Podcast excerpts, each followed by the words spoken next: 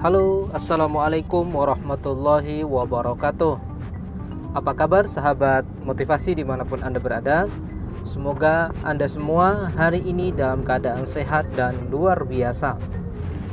Tidak lupa, saya ingin selalu menyampaikan kepada Anda semua Untuk selalu tetap berpikir positif Tetap semangat Dan selalu belajar untuk memulai hal-hal baru di dalam hidup Anda. Karena dengan menjaga kontinuitas untuk selalu belajar, maka otak kita menjadi lebih sehat, lebih responsif, dan lebih mudah untuk mengambil keputusan. Nah, sahabat-sahabat motivasi di mana pun Anda berada, pada episode kedua dari podcast saya di Ayo Berubah by Coach Ilham. Saya ingin sharing lagi kepada Anda tentang mengapa banyak orang gagal untuk berubah atau mereka sudah ingin berubah tetapi hasilnya kenapa mereka selalu kembali ke pola lama dan tidak bisa terus maju. Oke sahabat-sahabat motivasi di mana pun Anda berada saya juga ingin menyarankan Anda untuk berkunjung ke channel YouTube saya dan melihat menyaksikan video-video motivasi terbaik yang sudah saya siapkan untuk Anda semua.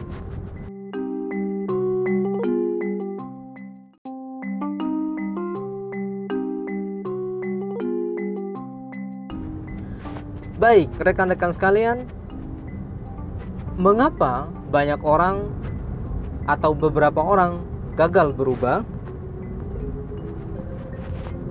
ada lima faktor yang membuat banyak orang gagal berubah atau tidak berhasil menjalani perubahan sebagaimana yang mereka inginkan. Faktor pertama,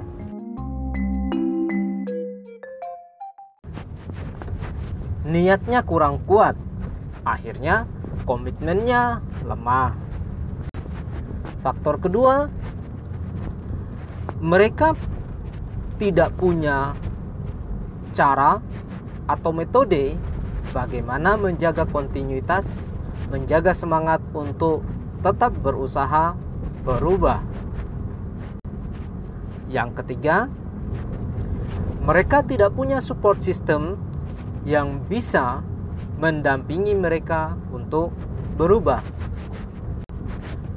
Yang keempat, mereka tidak memiliki jurnal harian atau minimal catatan-catatan harian yang bisa menjaga atau memberi apresiasi atas perubahan yang sudah dijalani. Dan yang kelima, mereka tidak menyandarkan proses perubahan itu pada rencana Tuhan yang Maha Kuasa. Baik rekan-rekan sekalian, saya akan mulai membahasnya satu persatu. Yang pertama,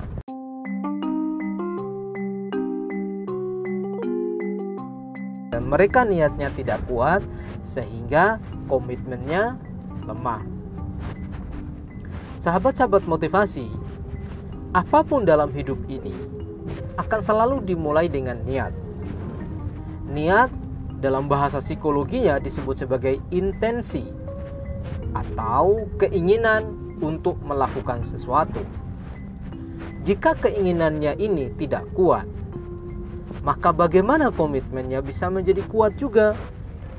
Karena komitmen nanti akan sangat membantu menjaga konsistensi dalam menjalani perubahan.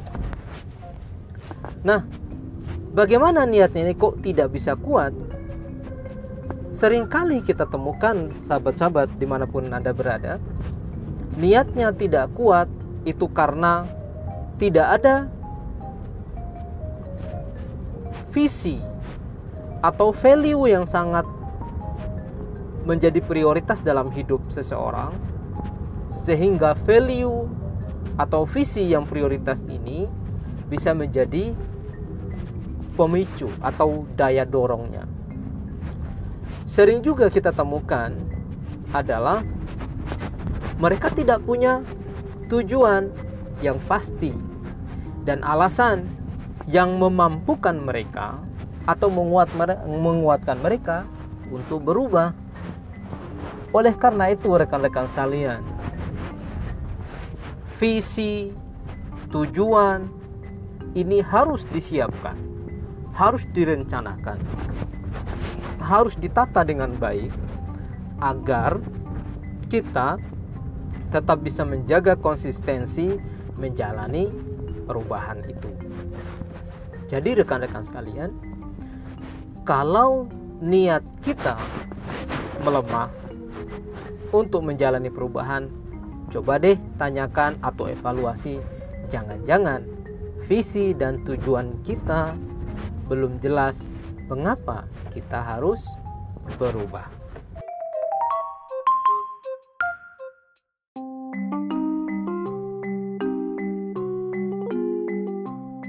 Yang kedua, mereka tidak punya cara bagaimana menjalani perubahan.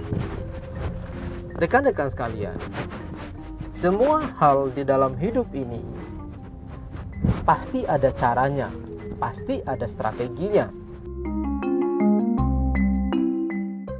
Sama juga dengan perubahan itu, sahabat-sahabat motivasi kalau kita tahu caranya, metodenya, strateginya, maka akan dengan sangat mudah kita secara bertahap menjalani perubahan itu atau menjalankan perubahan itu.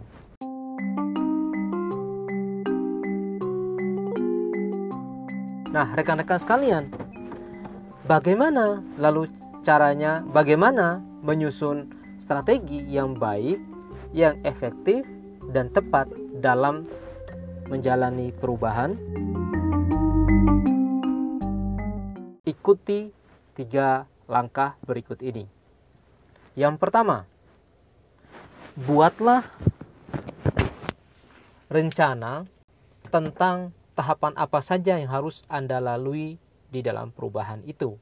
Tentu saja, rencana ini akan sangat terkait dengan tujuan yang mau kita capai. Yang kedua, buatlah action plan harian yang dapat memotivasi Anda, yang dapat memastikan Anda melakukan aktivitas perubahan itu setiap harinya.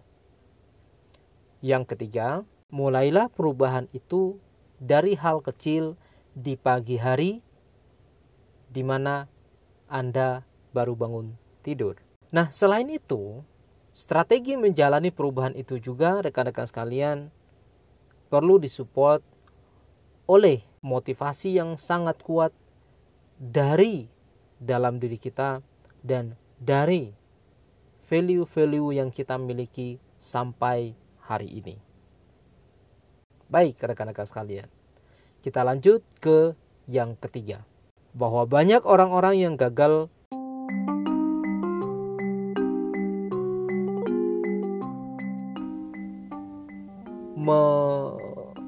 meneruskan perubahan itu karena mereka tidak punya support system.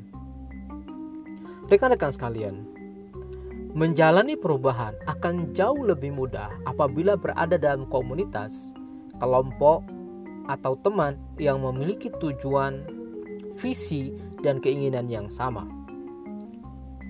Contoh, kalau sahabat motivasi ingin diet, tetapi lingkungan sekitar Anda tidak mensupport Anda untuk diet, maka kemungkinan gagalnya diet jauh lebih besar dibandingkan dengan kita berada di dalam kelompok sosial atau kelompok pertemanan atau orang-orang yang memiliki visi tujuan dan rencana yang sama. Jadi, sahabat-sahabat motivasi memiliki teman, sahabat, lingkungan sosial yang bisa mendorong kita untuk menjalani perubahan itu akan menjadi energi yang sangat bagus bagi perubahan bagi eh, perjalanan perubahan yang akan kita lalui.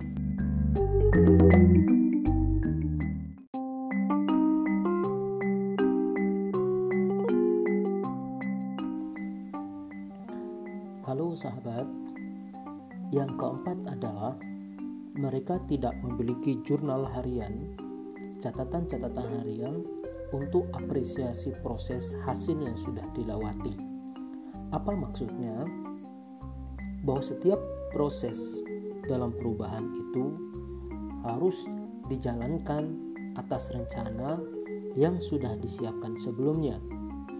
Nah, rencana-rencana tersebut dan proses-proses yang dilewati tersebut sebaiknya dibuatkan dalam catatan jurnal harian sehingga bisa dievaluasi sewaktu-waktu.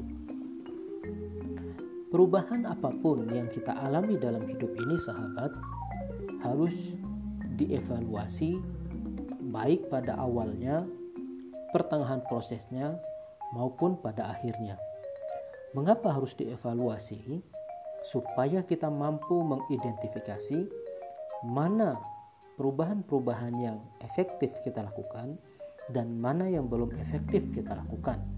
Yang sudah efektif kita lakukan, kita pelajari polanya dan duplikat polanya supaya bisa diterapkan pada tahap-tahap selanjutnya. Sementara untuk perubahan yang tidak efektif atau justru tidak menguatkan proses perubahan kita, maka itu harus segera diperbaiki di proses selanjutnya. Nah, kalau kita sudah berhasil menjalani proses perubahan itu, maka jangan lupa berilah apresiasi terhadap diri Anda atas prestasi-prestasi atau capaian-capaian dalam perubahan itu. Tidak masalah besar atau kecilnya perubahan yang anda lalui atau Anda berhasil lewati, berilah apresiasi untuk setiap pencapaiannya supaya Anda memiliki semangat yang lebih kuat, yang lebih besar untuk menjalani perubahan yang selanjutnya.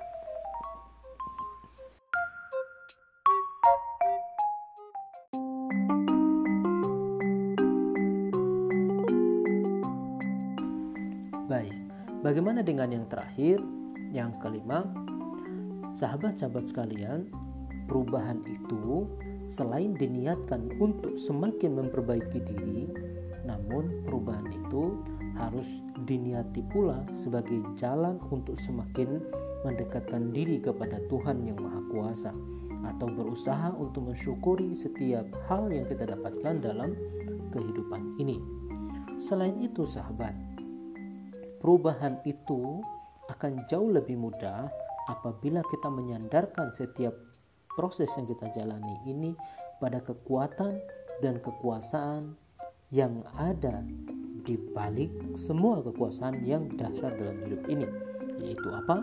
kekuasaan kekuasaan dari Tuhan yang maha kuasa itu sendiri sehingga di, jika ada hal-hal yang belum memenuhi harapan kita atau ada proses yang sesungguhnya tidak mudah kita jalani jika kita kembalikan atau kita sandarkan kepada Tuhan yang Maha Kuasa maka kondisi psikologis kita akan jauh lebih mudah menerima kenyataan dalam hidup ini.